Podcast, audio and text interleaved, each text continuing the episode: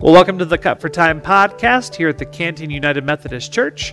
My name is Pastor Clay. I'm joined by Eric Stearns, and today we're digging into my message from Sunday, which was all about the idea of theology, the study of the things of God. And so we talked about one source of theology on Sunday, being Scripture. We're going to dig into a couple of more during our conversation today.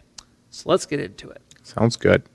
So this was a weird sermon um, because just I don't know what timing wise was just weird Sunday, and so I ended up cutting like probably a solid half of my sermon. Really? Yeah. Interesting. Yep. How often does that happen? Um, to this degree, not a lot.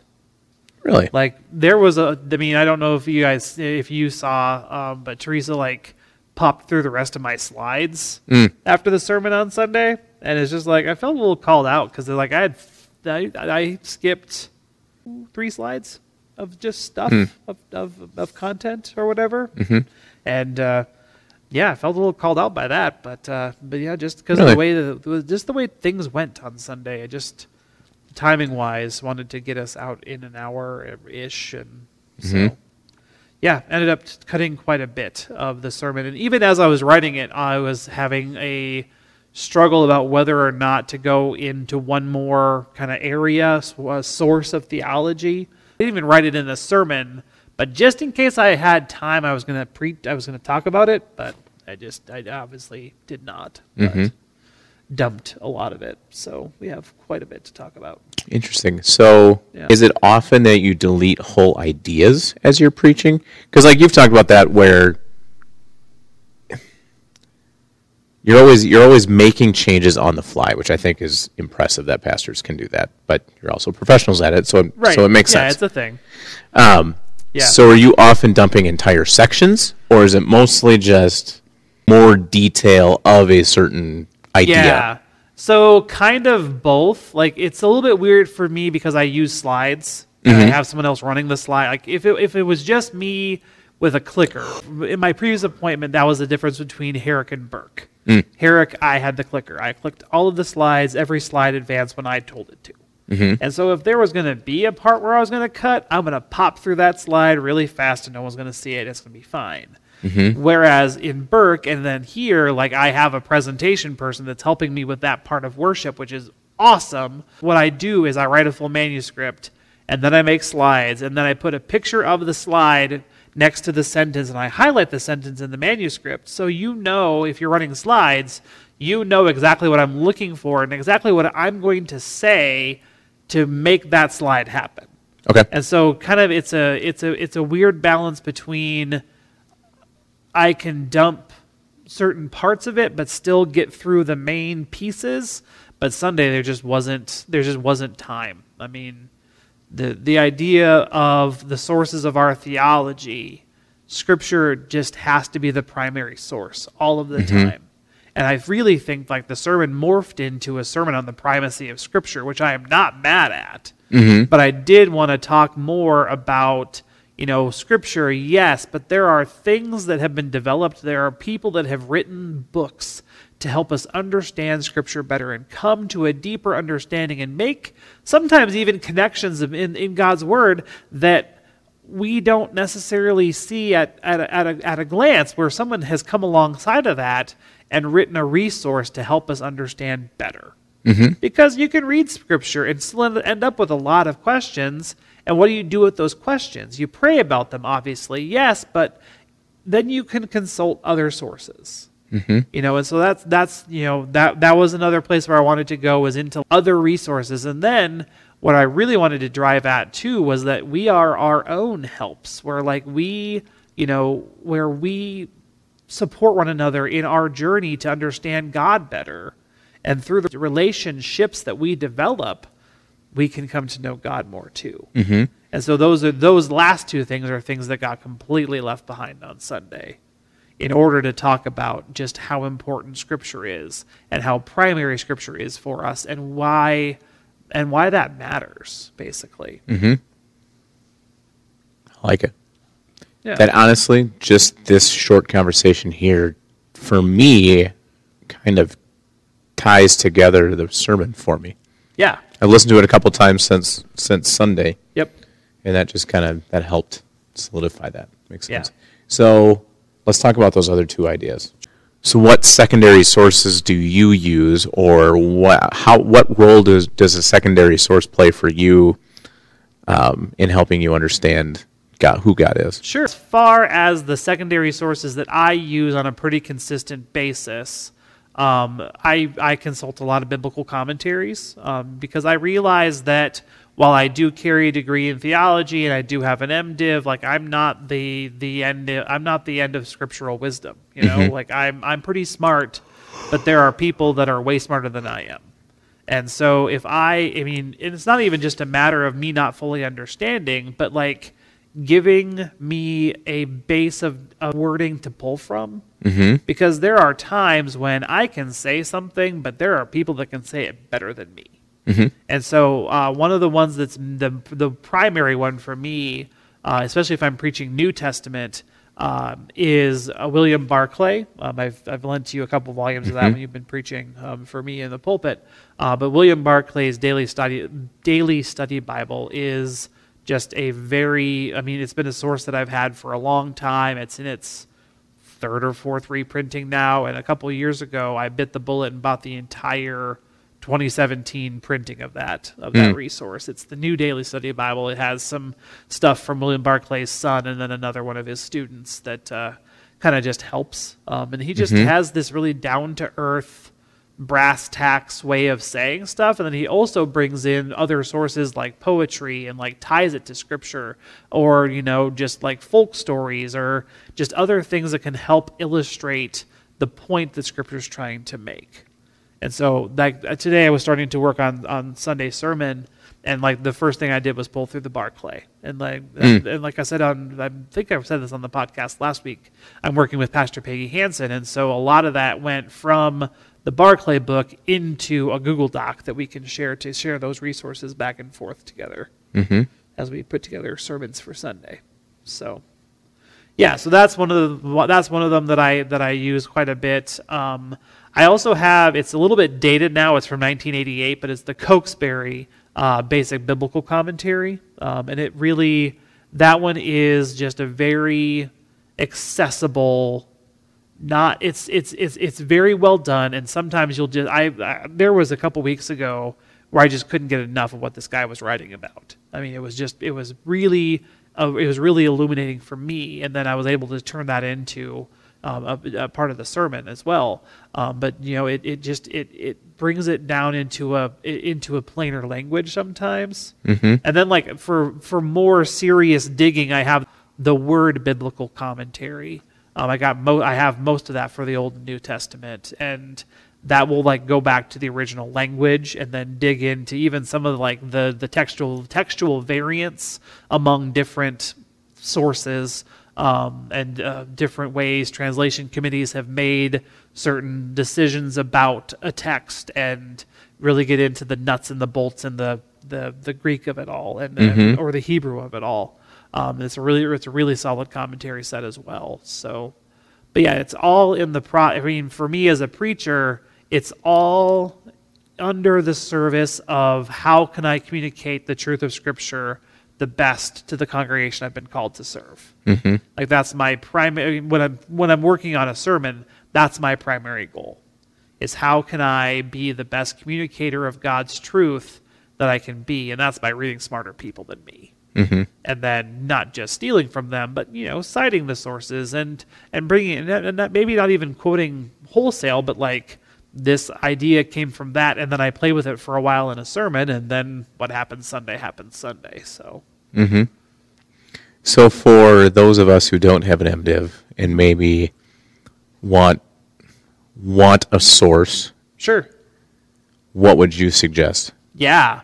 Um, a really good study Bible is always good. Um, You know, with, with with with footnotes. Like I've got uh, from my time in college, I have the Harper Collins Study Bible, um, and then I also there is also one put together a few years ago called the Wesley Study Bible. That'll bring in actual quotations from John Wesley, and like Wesley has this vast document called the Explanatory Notes on the Old and New Testament um, which I use quite a bit as well. Um, but it is the Wesley Study Bible brings in some of the best of United Methodist scholarship um, to the text as well. Um, so, I mean, really, really, truly, a good study Bible is is where I would recommend a person go. Mm-hmm. That's great. Uh, relationships with others. Um, we are supported and strengthened, and even in our our minds can be expanded by other pilgrims on the journey with us. And like I was going to go into a big list of people. Like I know that I would not be who I am, or I would not be where I am with people like with without people um, like Pastor Bob Simmons, who was my pastor growing up, mm-hmm. or Pastor Eldon Reich, who you know really helped nurture my call to ministry, or some of my friends from seminary like Chad Zackerson and Jeff, like that became scriptural sparring partners with me of like I'm thinking about preaching this text in this way, and they would say, "Okay, cool, but also what about this or what about that or here's a bunny trail that you can run down and maybe find something in." And so I think that there is a way. I think that there is a beauty of the way that the body of Christ works when it comes to Scripture and when it comes to theology of how we learn from each other. Mm-hmm. One of the best groups that I've watched is Alicia Van Buckren's Wednesday Bible study because they come from such a diverse amount of backgrounds. It's not just one church represented in the room, it's a lot of churches represented in the room. And they all bring a different idea and a different, you know, a different take or a different look. And they can help each other along the way. And I think that there is a beauty, uh, there is just a beauty to that that we miss if we just think we can do study all by ourselves. Mm-hmm. You know, like I mentioned already, I'm doing this sermon series with my friend Pastor Peggy because we have a lot of similarities in the way that we think and approach things, but also because we can bring different voices and different resources and different experiences to the scripture text and then share those ideas that then that can start to form the sermon. That's interesting. I'm reading um, the Christian Man book right now. I want to see what your thoughts are on this. Sure. And and one of the ideas in there, in order to become a true Christian man, is you need three things. You need to study the Bible, be a part of a small group Bible study, mm-hmm. and serve others. Yeah. So kind of along those lines, what are your thoughts on that on that idea of understanding who God is by doing those three things? What are your thoughts? Yeah, I mean, my thoughts are that's really solid advice. Mm-hmm. I mean, again, going back to the sermon on Sunday, we cannot do theology or we cannot grow in our faith if we aren't digging into the Word. Mm-hmm. The best way that I know that God has made God's self known to us is through the self revelation that is provided in Scripture. I mean, like I said on Sunday, every part of Scripture speaks to us about our experiences with God, our experiences in life, and we can learn what it means to live a godly life in the pages of Scripture. Mm-hmm. And then also the influence of other people that have that same outlook and the same goal and the same purpose of just, you know, we are here to make each other better. We're here to make each other grow. We're here to to dig into the word together and learn together and you know, really support one another along that journey. Mm-hmm. You know, that can be such a beautiful thing and such a powerful thing of, you know, and the, the, you can really form a lifelong connection with a group of people if you have that that that similar purpose. Mm-hmm. And then the other one was serving others, and I think that goes so hand in hand with the other two because if you read the pages of scripture, you are going to hear Jesus say that you are going to do things in my name and you're going to serve. You know, the best way that, you know, the, the greatest commandments in Scripture. What is the greatest commandment? Lord your God with all your heart, soul, mind, and strength. And the second is like it love your neighbor as yourself. How do you love your neighbor? Through service. Mm-hmm. You know, and that you're going to have that in a small group, and you're going to have that as you study Scripture, and that's just going to flow naturally out of the growth that God is providing in your life. So mm-hmm. I think mm-hmm. that's a beautiful way of saying that. Yeah, yeah, I thought it was really good. Yeah, just wanted to see what your thoughts were. Yeah, uh, yeah. So here's your big question at the beginning: mm-hmm. Who is God? And you said, here are the three things of how to figure out who he is. Mm-hmm. But who is he? And we've asked this question in the past, and I've struggled with it. I think we kind of asked, "Who is Jesus to us?" Yeah. Um, But who is God? Like, in what's your definition? when I think of who God is in my life, like I go back to the image of divine parent. You know, like I, as an adopted kid, yes, I have amazing, amazing earthly parents. But when God's word talks about the adoption of the Gentiles and like the grafting on of the Gentiles, like at, for a long time in Scripture, salvation is just for Jewish people. Mm-hmm. You know, it, it really isn't even until after Jesus that, I mean, Jesus kind of, if you read the Gospels, Jesus kind of plants that seed along the way, but really it isn't until later on, like when salvation starts to become more widely accepted by Gentile people, which is good news for us. Again, we're Gentiles. That idea that God's love is that vast and that God's love is that beyond our you know i'm sure that the first i mean actually know from scripture. We know from scripture that the first gentile converts like it shook people i mean mm-hmm. how is this happening why is this happening what does it mean that this is happening so much so that the council of church like the, the first church council has to happen in jerusalem to figure out what in the world we do with these gentile christians that are starting to hear the gospel and be filled with the holy spirit and you know it shook people, but yet it still was true. It was mm-hmm. still happening, and it was still what God intended to have happen in the first place. And to to know that God's love is that that is that vast. Mm-hmm. You know, that really that that that God is our divine parent. And that that is God's defining role in my life. How about for you, Eric? When someone asks you who God is, how do you respond to that? I so when you asked that question on Sunday. I kind of went off in a rabbit trail in my head and didn't listen for a while. That's fair. Never happened before, I promise. Um, but I remember I did a Bible study in college, and we were talking about omnipotent, omniscient, and omnipresent being. Right. Mm-hmm. So all seeing, all knowing, all powerful. Yes, thank you. This and and those are just really big words. They and, are. And like, it's more just jargon. Um, so it fits. It we'll fit the sermon. It we'll fit the sermon, right? Wait a couple weeks. We'll uh-huh. get there. But then I, I was thinking about it more and like how have I how have I known or sensed God's presence in my life and how has He altered my life? And I I think of Him as the the ultimate mentor mm. in the person or the the yeah, the person that I can always go to and get the guidance I'm looking for. Sure. Um, there's things I have prayed about in the past of things that I was struggling with, either with a coworker or a spot my my wife or whatever, and I didn't know how to handle it. Sure. Whatever situation I was in. Yeah and I could feel this nudge to have a conversation with that person mm. Mm-hmm. every single time. I've had this nudge to have a conversation, even though that conversation is going to be really friggin' uncomfortable. Sure.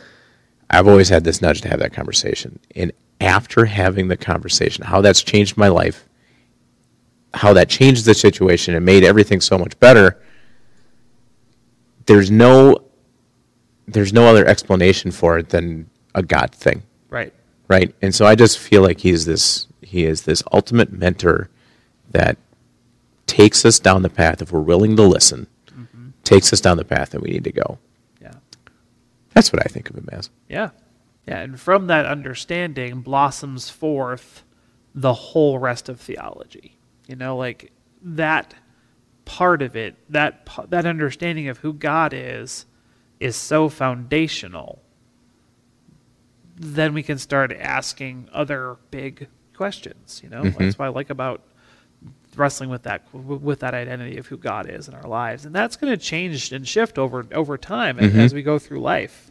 Right. Like I remember teaching a Bible study back when I was in college, where I was talking to a group of adults, and I was like, "Okay, who's God to you?" and it was I was because of the scripture we were using, I was very much gearing us more towards God as the creator and that for me, being a farm kid growing up in the river hills of South Dakota, like I remember distinctly looking around and just thinking how cool it was that God made all of this.